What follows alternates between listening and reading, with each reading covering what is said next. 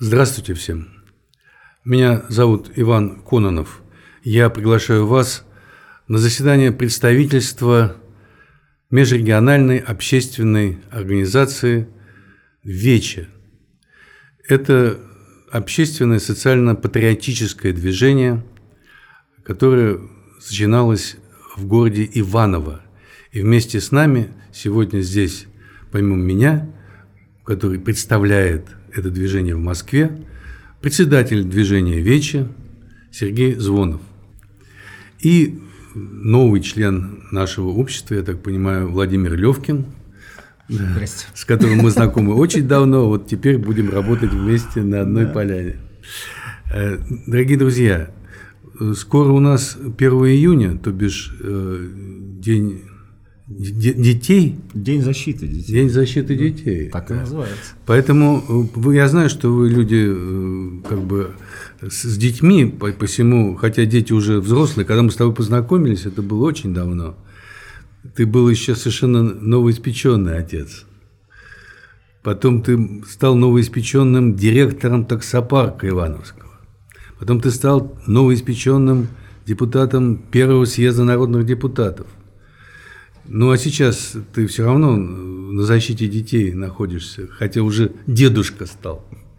Ну да, э, и движение Вечи сегодня я, слава богу, очень рад за свою дочь, потому что у меня одна дочь, я уже рад за внучек, потому что ну, мне бы э, все-таки хотелось э, поговорить сегодня о том, что есть много проблем в государстве, есть много проблем в России, и есть много людей, которые у которых есть проблемы с тем. Есть много детей, у которых есть много проблем. Я бы сегодня хотел обсудить именно эту проблему и посмотреть, а что можно вообще в принципе сделать для того, чтобы ну, детство было счастливым, назовем так. Вот э, твоя дочка Ника, ваша дочка, практически на, на глазах у меня росла. Да, ей 10. И уже выросла в такую так, достаточно э, ну, как бы представительную девушку. Ну да. И она у тебя и поет, и танцует, и вообще творческий человек. Да, в театре играет, в сериалах снимается.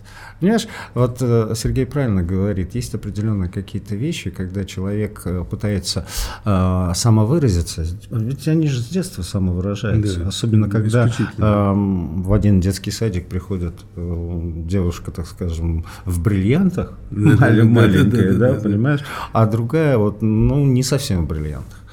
Э, здесь, мне кажется, все-таки от родителей очень сильно зависит. Все равно в любом случае детство это родители. Я вспоминаю отца, маму, они практически разрешали мне все.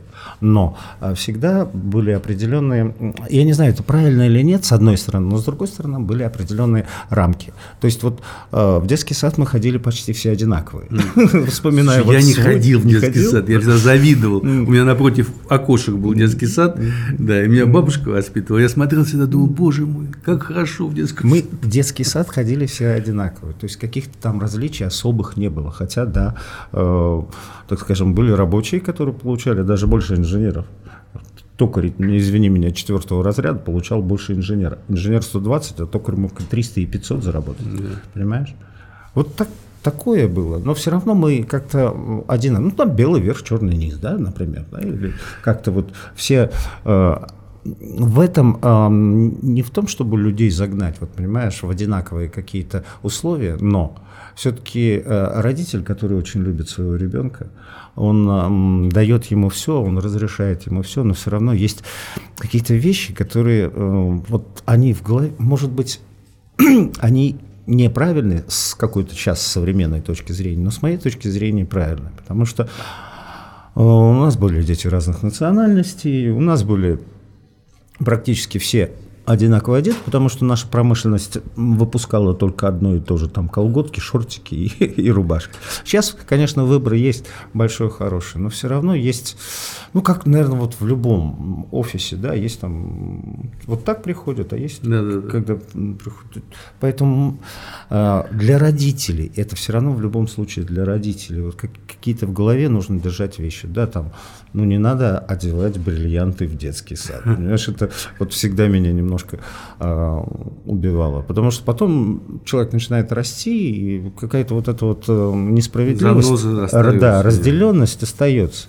И это не всегда очень хорошо, как мне кажется. Сергей, ты сейчас и уже долгие годы возглавляешь крупнейшую компанию в Ивановской области «Славянский дом», строительную компанию. И ты прошел через все, скажем так, вообще ступени роста. Тебе было 22 года, когда мы с тобой познакомились, ты был директором таксопарка, да? 23? 23 мне 20. выбрали, да. Э, Иван, я бы э, вот по другому вопрос поставил. Мы все-таки сегодня э, говорим о государственной политике в рамках вот проблемы детства, да, и наше движение, каким образом движение ВИЧ вообще смотрит на проблему детства как таковую. Понятно, что проблема она достаточно широка, но, на мой взгляд, три вещи я бы сегодня бы четко выделил о том, что должно делать государство, что должны родители делать. Володь, это понятно. Родители должны ну, любить ну, своих каждый, детей, не, не должны воспитывать понятно. своих детей так, как они обязаны в силу родительских таких. Но мы все-таки давайте вернемся к тому, что не у всех родителей есть возможности делать так, как бы Мало хотелось. того, не у всех есть родители. Да. Еще, а еще, да, и большая категория, у кого нет родителей вообще. Я, вот сегодня мы, э, когда обсуждаем наши программные какие-то вещи, на что бы мы хотели, мы выделяем три самые как бы проблемы, которые, на наш взгляд, являются, ну, как бы определяют, вернее, вернее на сегодня наиболее приоритете, которые надо выставить. Вот проблема номер один – это вопрос вообще здоровья, а по большому счету жизни детей. Мы все включаем телевизор и видим, когда ребенок практически погибает, и всем миром собираем ему деньги на то, чтобы он просто выжил. Его не просто даже вылечить, ему выжить надо дать возможность. Вот эта проблема, которая, на мой взгляд, она должна быть. Это вообще позор для государства, когда всем миром мы собираем на лечение э, ребенку. То есть у родителя стоит задача, да, либо ты богатый, твой ребенок будет жить, либо у тебя нет денег, и твой ребенок, я уже грубо буду говорить, значит, соответственно, пойдет на кладбище.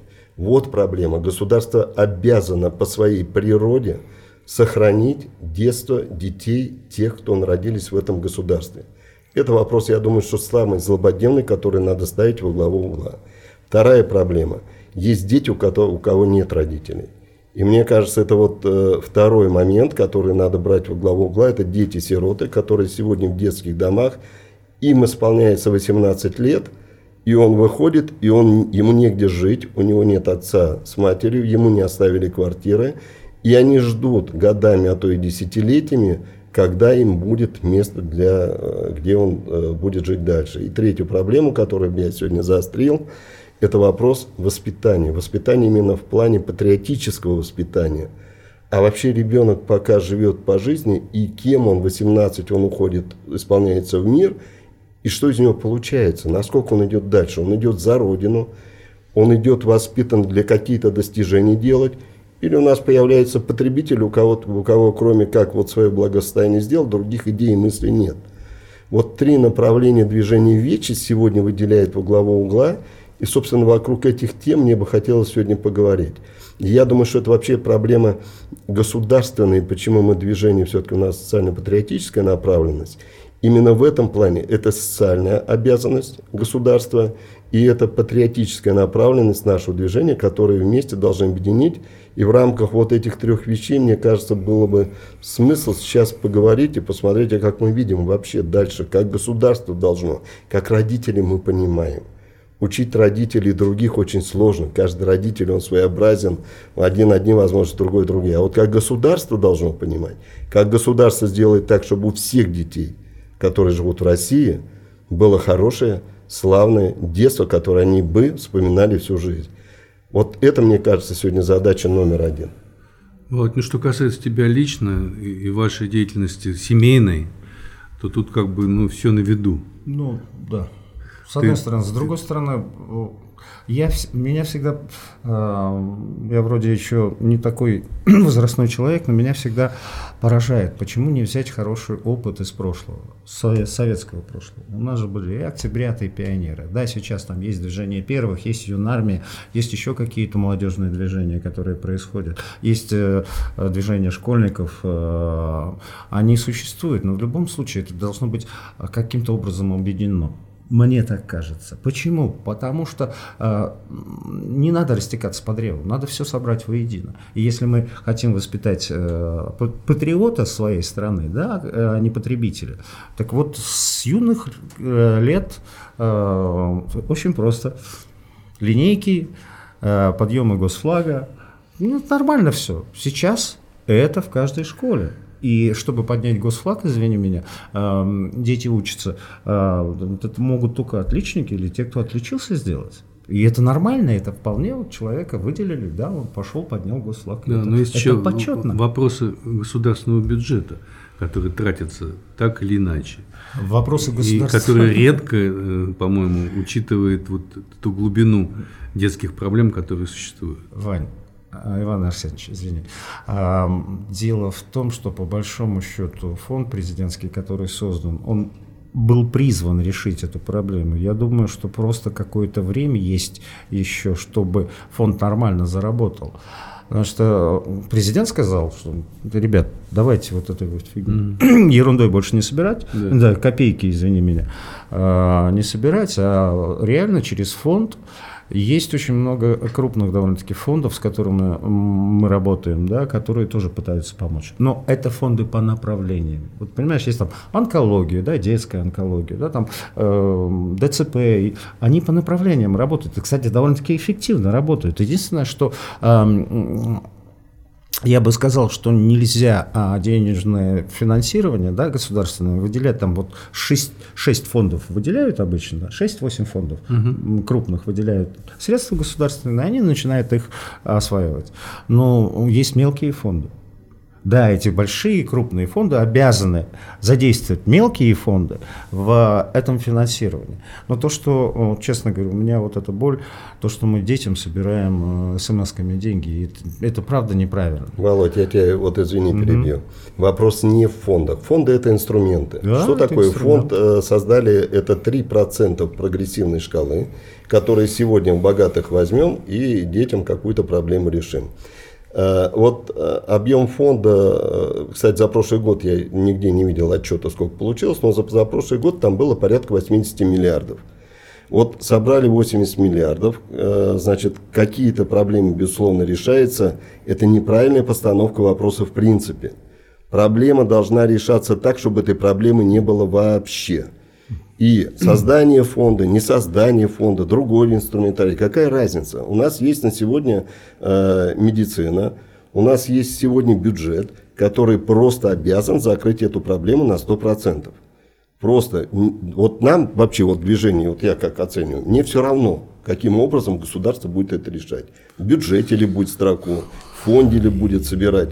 Мы на сегодня все говорим о том, что стыдно включать программу, и когда там тебе ребенка показывают, ты стыда переключаешь, потому что сделать ты ничего не можешь. Я могу послать. И ты дальше. Я, Может, я 100, 100 рублей послал, а ты завтра второго покажут, третьего. 100 ты же... пошлю. Ты не... Хорошо.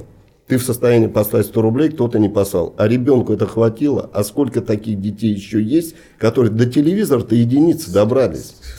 Ну, ты проблему говоришь, государственном я, Однозначно. Я говорю о том, что государство обязано эту проблему снять на 100%. И механизм, каким образом, я это даже обсуждать не хочу. Учить государственных мужей, как это сделать, мне не интересно. Я ставлю вопрос о том, что этой проблемы быть не должно. Каждый ребенок, который в России болеет, должен иметь возможность вылечиться в этом государстве. И государство обязано эту возможность ему обеспечить.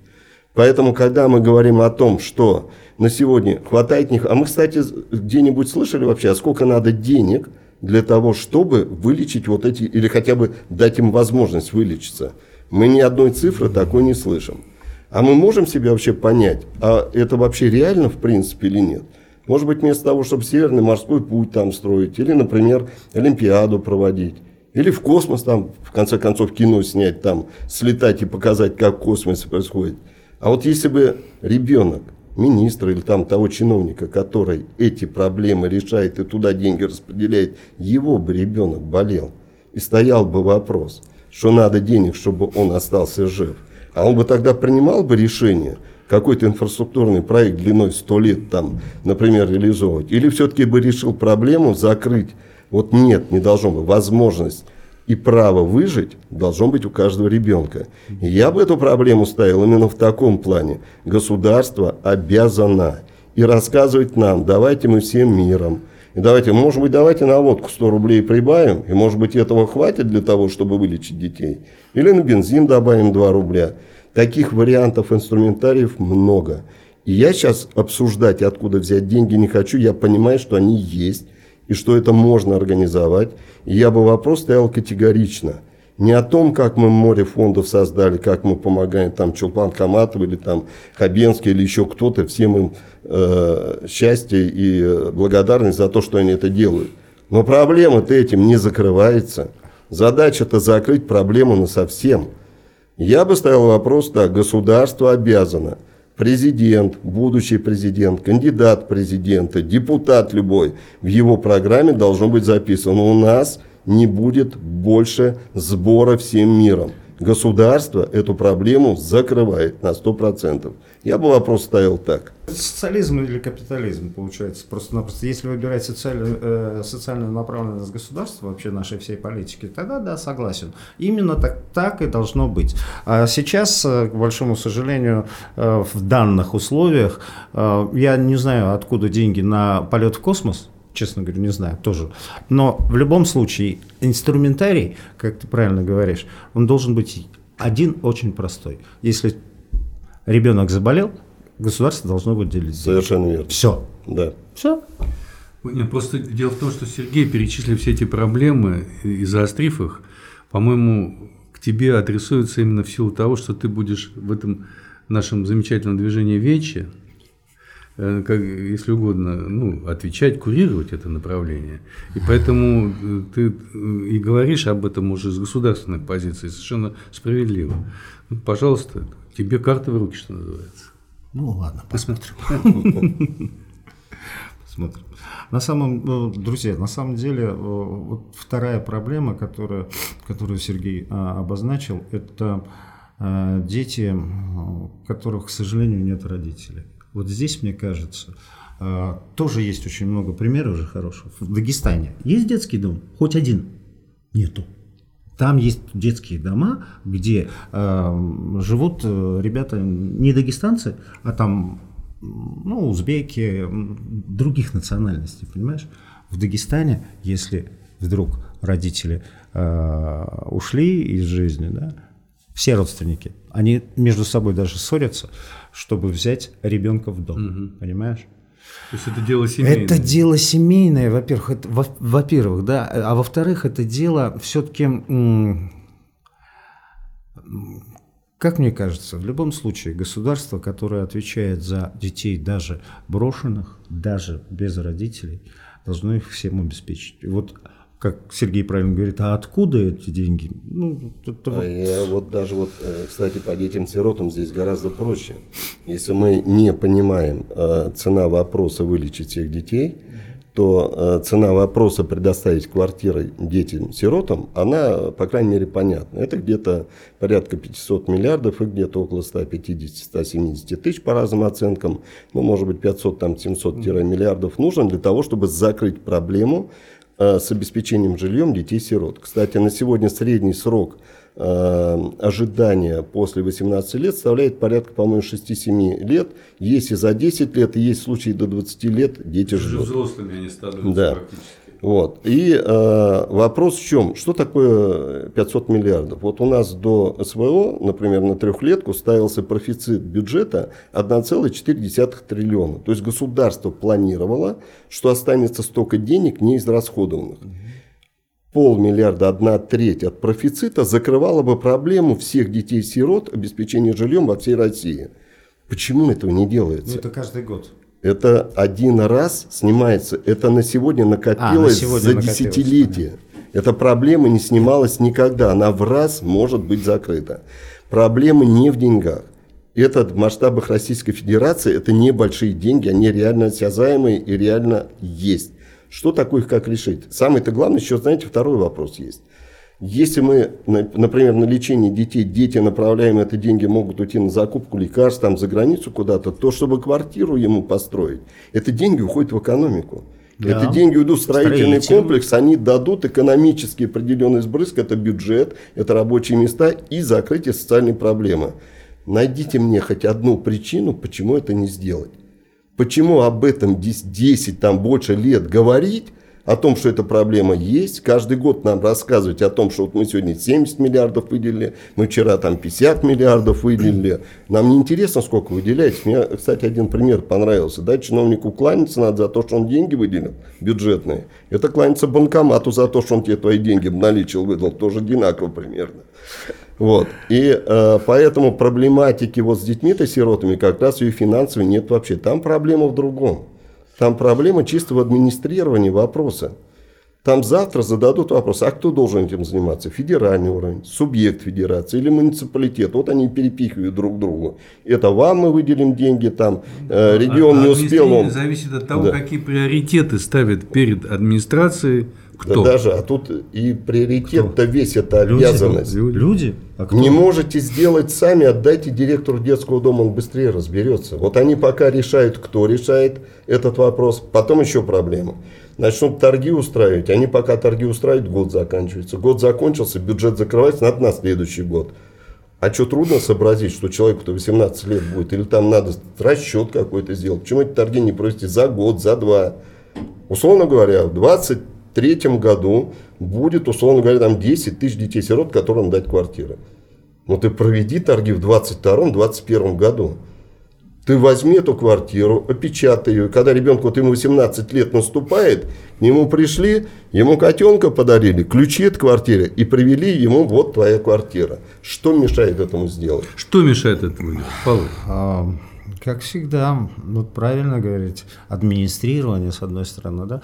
Э, иной раз смотришь, э, а где учились наши чиновники, там другие приоритеты. Поэтому э, школа наших условных людей Поэтому, вот, поэтому и, так скажем, а, за границей Московской кольцевой дороги есть очень много а, молодых ребят, которые очень хорошо работают, администрируют все это и правильно делают. Но, насколько я помню, в федеральном законодательстве написано, что а, квартиры с детям-сиротам должны выделять муниципалитеты. А вот доходят ли до них Вообще, деньги? Вообще, по-правильному, это регион. Это проблема региона. Ну да. Но регион имеет право свои полномочия передать муниципалитету. Вот регион он не успевает угу. делать, он передал муниципалитету. Муниципалитет в силу закона должен провести торги. Угу. Торги это определенно там месяца 3-4. Он должен заявку дать на торги. Он сдает, а что там у тебя в каком-нибудь там районе. У него и домов-то таких нет. А там дальше параметр квартиры должен быть столько-то метров. Там соответствует чему-то. Цена у них определена, которая может не быть на торгах. Там масса заковык, которые сами же чиновники их придумывают, сочиняют. Потом они с ними же не могут справиться. И потом работали, работали, а выработки, как всегда, нет. А человек остается без квартиры. Кроме неумения решить проблему, неумения работать, другой причины здесь нет. Там все открыто, все понятно. Тогда надо спрашивать вопрос не чиновника с власти, и опять президент, будущий президент, кандидат, депутат – ты, если этот вопрос не поставишь во главу угла и не решишь его, нефиг туда ходить. Не нужен во власти тот, кто не умеет работать.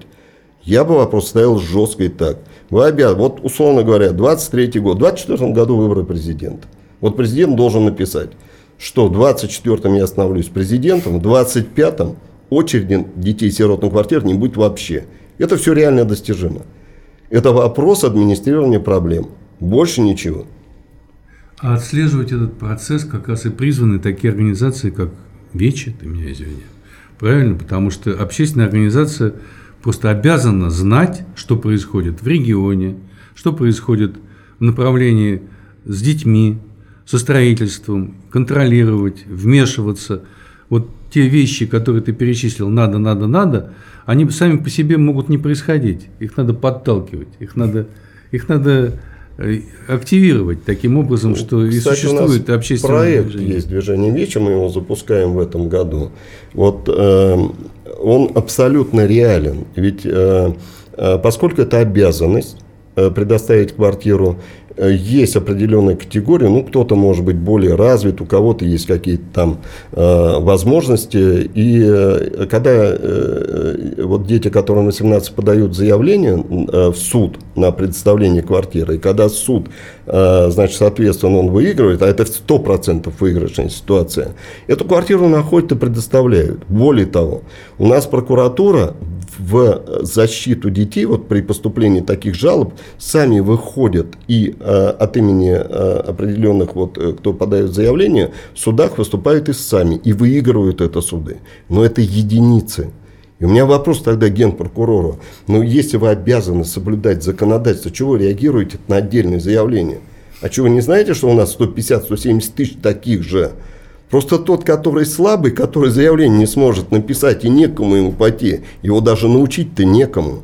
Он так и останется там в тишине и без квартиры, и будет сидеть и ждать. Он случаев много таких, где там то в будках там трансформаторно живут, то еще где-то это вопрос решаемый. Мы сейчас хотим запустить проект, когда будем просто приглашать адвокатов. Вот в Иванове мы, наверное, сделаем первый, и просто будем искать адвокатов, которые будут выступать от имени. Да там все очень просто. Исковое заявление, оно образец. Под копирку можно писать. И доверенность.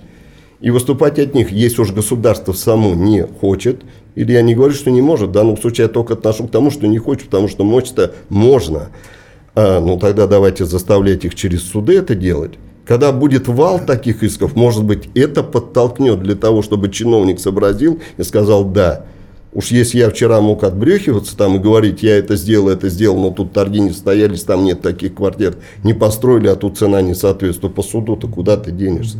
Судебное решение надо и, э, исполнять, и поэтому движение ВИЧи, на мой взгляд, может работать немножечко в другом ритме. Не просто говорить и убеждать, да, вот как мы сейчас, а можно еще и практически реализовывать этот проект. А практически мы просто найдем, я думаю, этих адвокатов, я думаю, людей не безразличных к судьбам э, такой вот э, этой категории детей достаточно, мы попробуем этот вопрос протолкнуть. Но мне кажется, здесь еще нужно, если уж решать эту проблему в корне, да, то надо вводить э, и в школах, и в, везде, где учатся дети-сироты, э, очень простой предмет. Закон Российской Федерации. У нас же, вот я учился, у меня было обществоведение. Мы там да. изучали законы думаю, у всех у нас, да, да. Советского Союза, да? а здесь законы Российской Федерации. Я сталкиваюсь с тем, что люди очень часто, что по медицинским проблемам, что вот они не знают своих законов, они не знают, что э, им положено. О своих правах. О своих правах обязанности все забывают, но вот о своих правах они точно не знают. И как за них бороться да, не знают. Да, не знают, каким образом прийти к врачу, не знают, что надо пойти сначала к этому. А что они имеют право, в да, Да, да. Поэтому э, тут э, если уж решать эту проблему, как говорится, с помощью сейчас адвокатов, то надо выйти за законодательную инициативу и чтобы в школах э, изучали предмет под названием Законы Российской Федерации. Володь, это долго, это непродуктивно. Не знаю. Всех мы не научим, но то, Всех. что мы, как движение ВИЧа, сможем это инициировать и как проект запустить, это более реально, более быстро. Может быть. Я думаю, не что спорю. это больше, если мы вместе соберемся, у нас вот съезд мы будем проводить угу. э, в сентябре месяце, вместе будем, и у нас достаточно сегодня в отделениях это отклик находит от людей.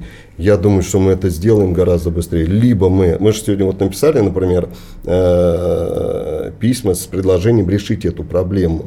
Написали в Думу, э, значит, соответственно, вот сейчас на генпрокурора будем посылать, а где вообще надзор за исполнением законодательства. Значит, наступит завтра, когда мы начнем это практически реализовывать. Просто в данном случае наших возможностей, как движения общественной организации, хватает для того, чтобы этот проект реализовывать и добиваться этого через суды. Это один из немногих случаев, когда не имея власти, властных полномочий, тем не менее проблему можно решать. Поэтому попробуем так.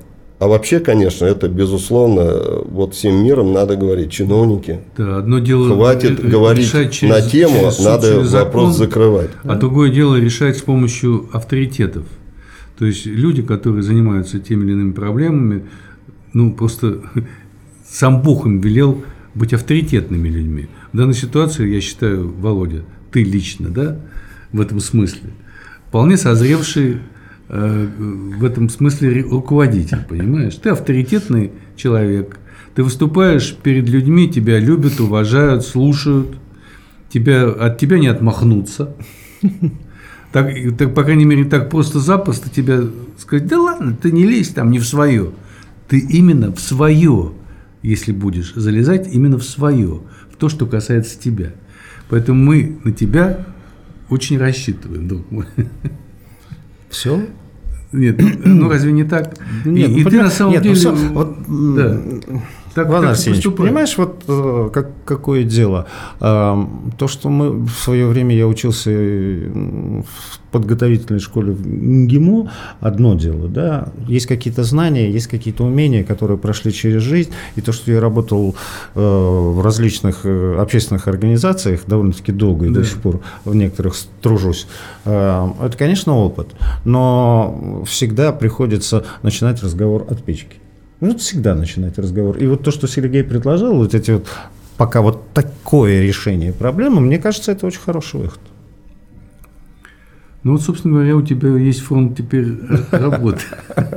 Ну, это мы где-то на совете или на съезде поручения все равно уже будем давать, да. организация работать будет.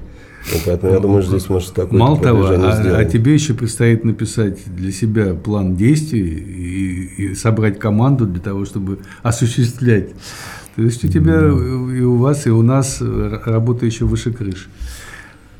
Значит, э, теперь расскажи о своих э, ближайших творческих планах. Какие они у тебя? И ты вот то, о чем мы сейчас говорим с точки зрения государственной, общественной, как притворяешь, собственно говоря, в собственной семье, в своем кругу? В кругу? В собственной семье у нас все просто. У нас э, у Ники нет слова «нельзя», но есть слово «не надо» и объяснение, почему не надо. Понимаешь? Вот если какие-то проблемы, да, нет слова нельзя, есть слово не надо. Угу. И это намного интереснее и проще, она так более познает мир.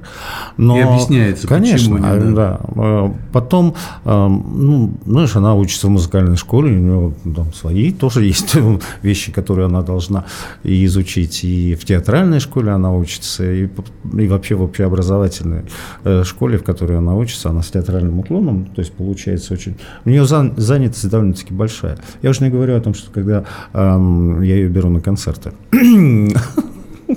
да. И она же на равных с вами выступает. Ну да, там. выступает на равных, все хорошо уже. Слава Богу. Володь, а вот смотри, вот вырастет дочь, станет взрослой. Вот как ты считаешь, она будет патриотом Родины? Или она будет потребителем? Как ты вообще вот ее будущее видишь?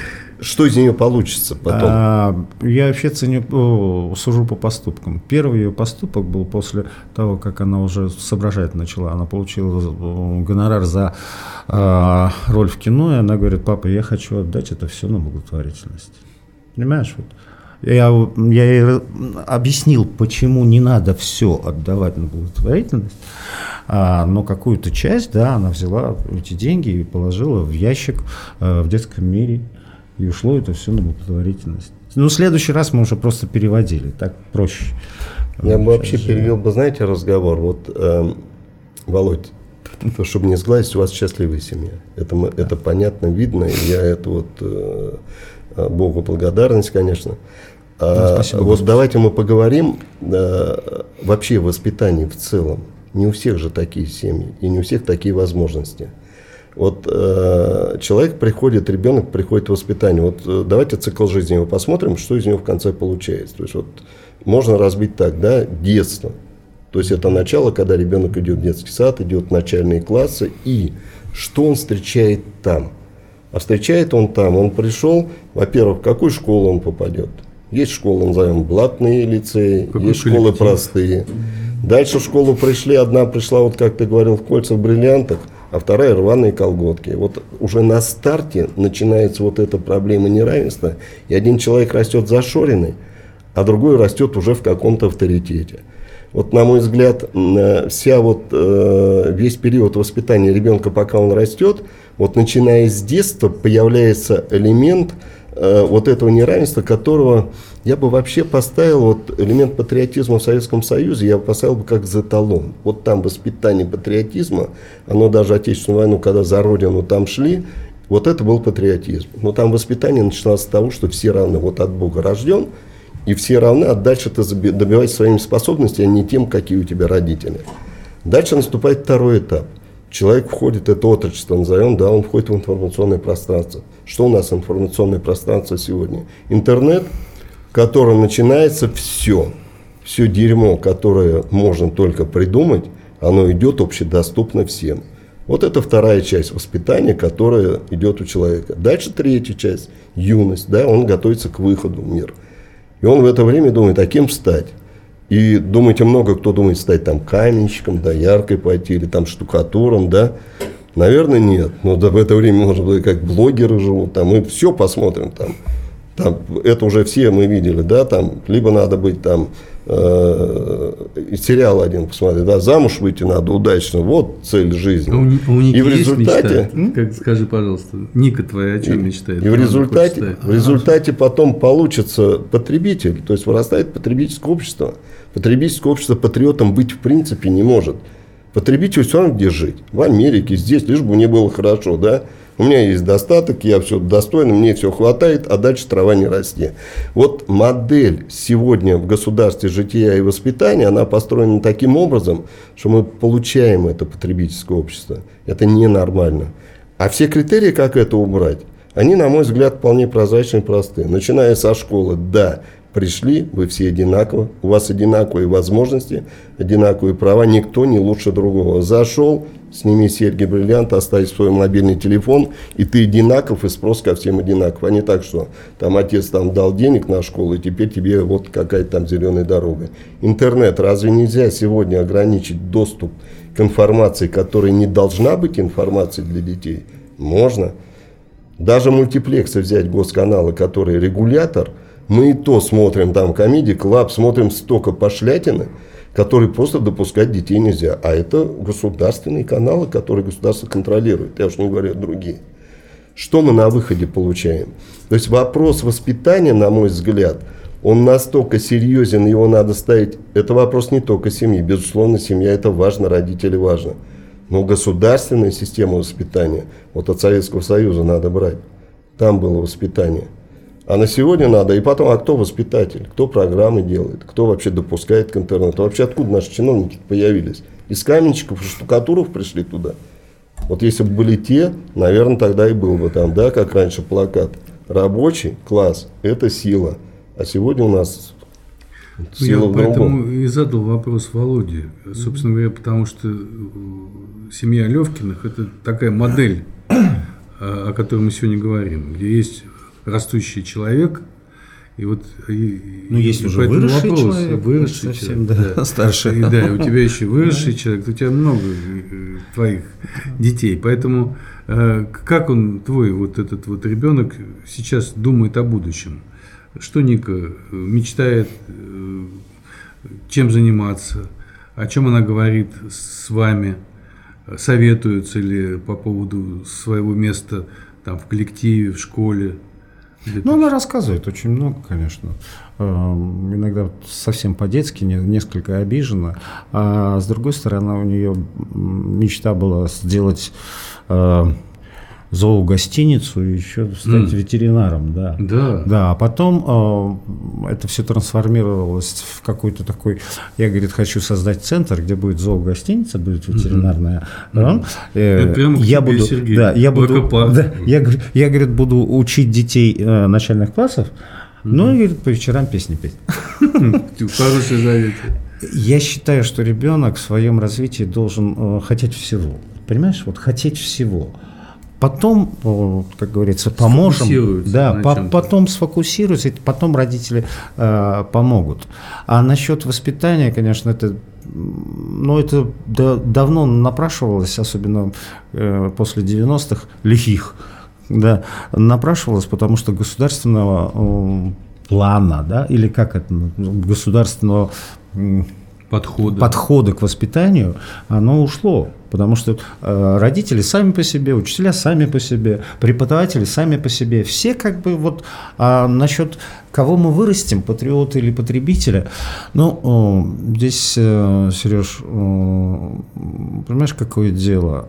И у генералов бывают дети, которые сбегают в Израиль потом, Да, понимаешь? вот это я согласен. Но Тут база. Тут, ну вот база, да, надо какую-то базу вот подвести. Может быть, она правильно. Мы сегодня уже говорили о том, что есть опыт социалистического развития определенного, да, И Советского оттуда Союза. надо брать, оттуда Брать надо вернуть основное то, что было.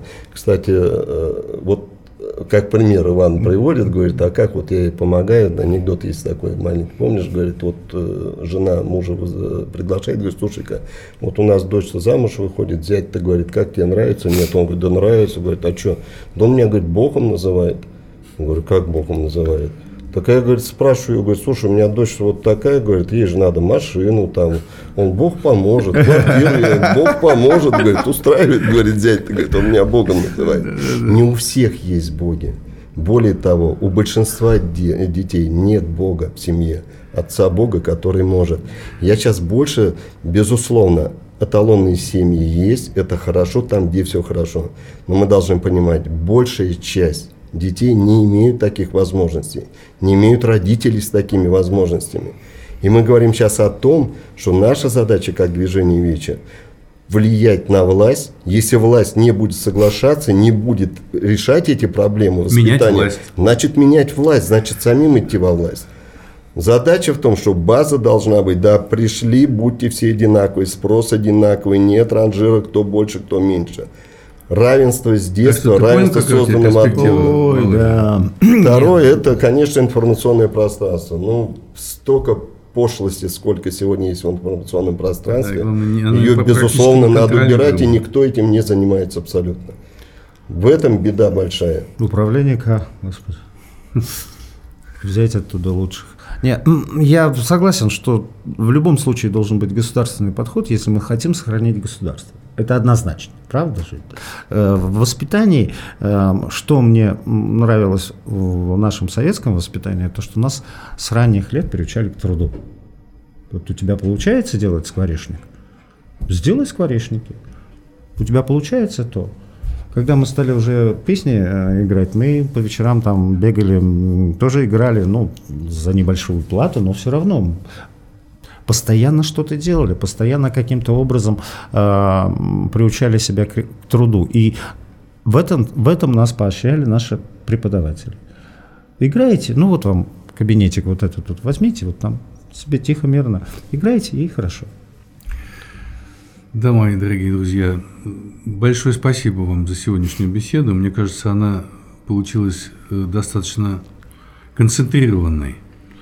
И много из нее могли бы извлечь те, кто нас слушает и кто будет заниматься этой проблематикой в будущем.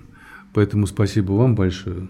Спасибо всем, кто нас слышал и слушал. И до новых встреч в эфире. А 6 июня посмотрите на нашу семью на новом концерте Левкин 55. Ура!